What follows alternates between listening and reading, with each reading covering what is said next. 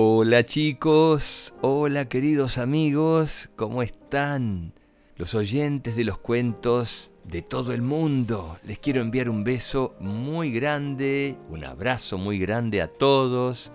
Gracias por seguir escuchando los cuentos todos los días. Aquí estamos, nuevamente compartiendo más cuentos. Y más saludos, por supuesto, porque son muchos los chicos y los papás que me escriben todos los días. Quiero enviar un saludo muy especial a la familia Ruiz Matas desde Priego de Córdoba, en España. Un beso enorme para Balam, de 5 años, desde San Cristóbal, México. Otro beso para Walter, que tiene 6 años, para Lucía Belén, que tiene 3, y para Betty, de 8 meses.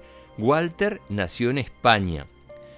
Ahora está la familia viviendo en Estados Unidos. El papá es de Uruguay y la mamá es de Estados Unidos. Un beso para todos ustedes y muchas gracias por escribir. Gracias por su mensaje. Otro beso grande para Martina y Nico. Escriben desde Panamá. El papá dice que siempre escuchan los cuentos con sus hijos, pero muchas veces se queda dormido. Así que espero que no se quede dormido y que escuche el cuento hasta el final y que escuche, que sueñes con colores al final. Besos para ustedes. Otro beso para Emily Spangel, de cuatro años. Vive en Belloto Norte, Quilpé, Chile. Escucha todos los cuentos muchas veces. Ha escuchado a todos los cuentos. Muy bien, muchas gracias. Otro beso para Dante, que tiene seis años, y para Coco, que tiene cuatro. Esos son de Colombia. Quiero agradecerles a todos los chicos que escriben día tras día. Gracias por acompañarme y por acompañarnos chicos. Muchas gracias. Les quiero contar una linda sorpresa. Estamos preparando la página de los cuentos www.quesueñesconcolores.com. Pueden ingresar a la página, completar sus datos y recibir los cuentos en su correo, en su mail habrá muchas novedades. Allí aparecerán sus dibujos, sus fotos, sus mails y seguramente, como dice en la página, vamos a seleccionar durante la semana a los chicos que vamos a saludar en los cuentos. Así que hay que anotarse, hay que registrarse y muy pronto esa página crecerá mucho más con muchos artículos también para los papás, con muchos consejos, con muchos cuentos que también van a estar subidos en la página.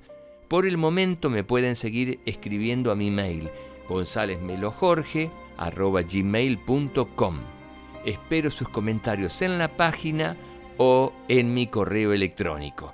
Quiero agradecer nuevamente el aporte gentil, voluntarioso de la escritora Olga Bresano de Alonso que me ha hecho llegar uno de sus libros, Cuentirrimas de Color, edición Universidad Nacional de Rosario, provincia de Santa Fe, República Argentina.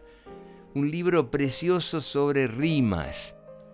¿Cuántos chicos que escuchan los cuentos tienen mascotas?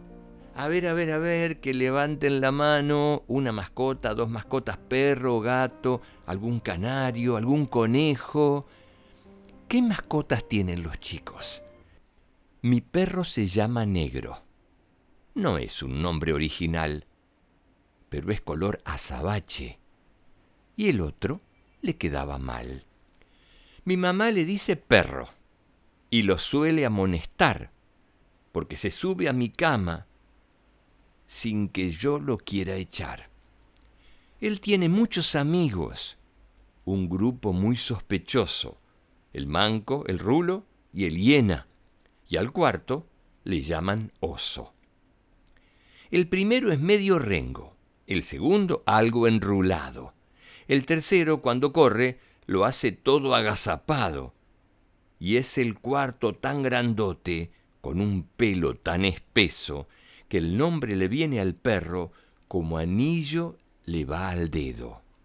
Se reúnen en la calle, ladran, saltan, atropellan, se ríen de los que pasan, piropean a las perras, corren a las bicicletas, también a los caminantes, y no pueden soportar que un auto pase delante. Pero a la noche mi negro, que es un perrito hogareño, se acuesta frente a la estufa, mirando fijo los leños, y se va quedando dormido. Y yo susurro, ¡qué bueno! Aunque todos en mi casa digan que es un callejero. Vamos a leer también una historia sobre los gatos, que dice así. Mi gato es muy atrevido. Se pasea por los techos. No te caigas, yo le pido, que vas a quedar maltrecho. Él me mira a la distancia. No le importan mis consejos. Salta, brinca y hasta baila por la cornisa y el techo. Por favor, bájate pronto, ven aquí a comer tu carne. Pero cree que soy tonto, porque vuela por los aires y persigue a una paloma. Mira fijo a un pajarito, porque le gustan las bromas, no porque sea malito. Trepa después por un árbol, se desliza por sus ramas, y en una estatua de mármol deja pasar la mañana. Cuando baja de la estatua y se pone a ronronear, es como de porcelana cuando lo quiero abrazar, porque el frío lo congela, necesita mi calor, y al estar bien abrazados, yo le demuestro mi amor.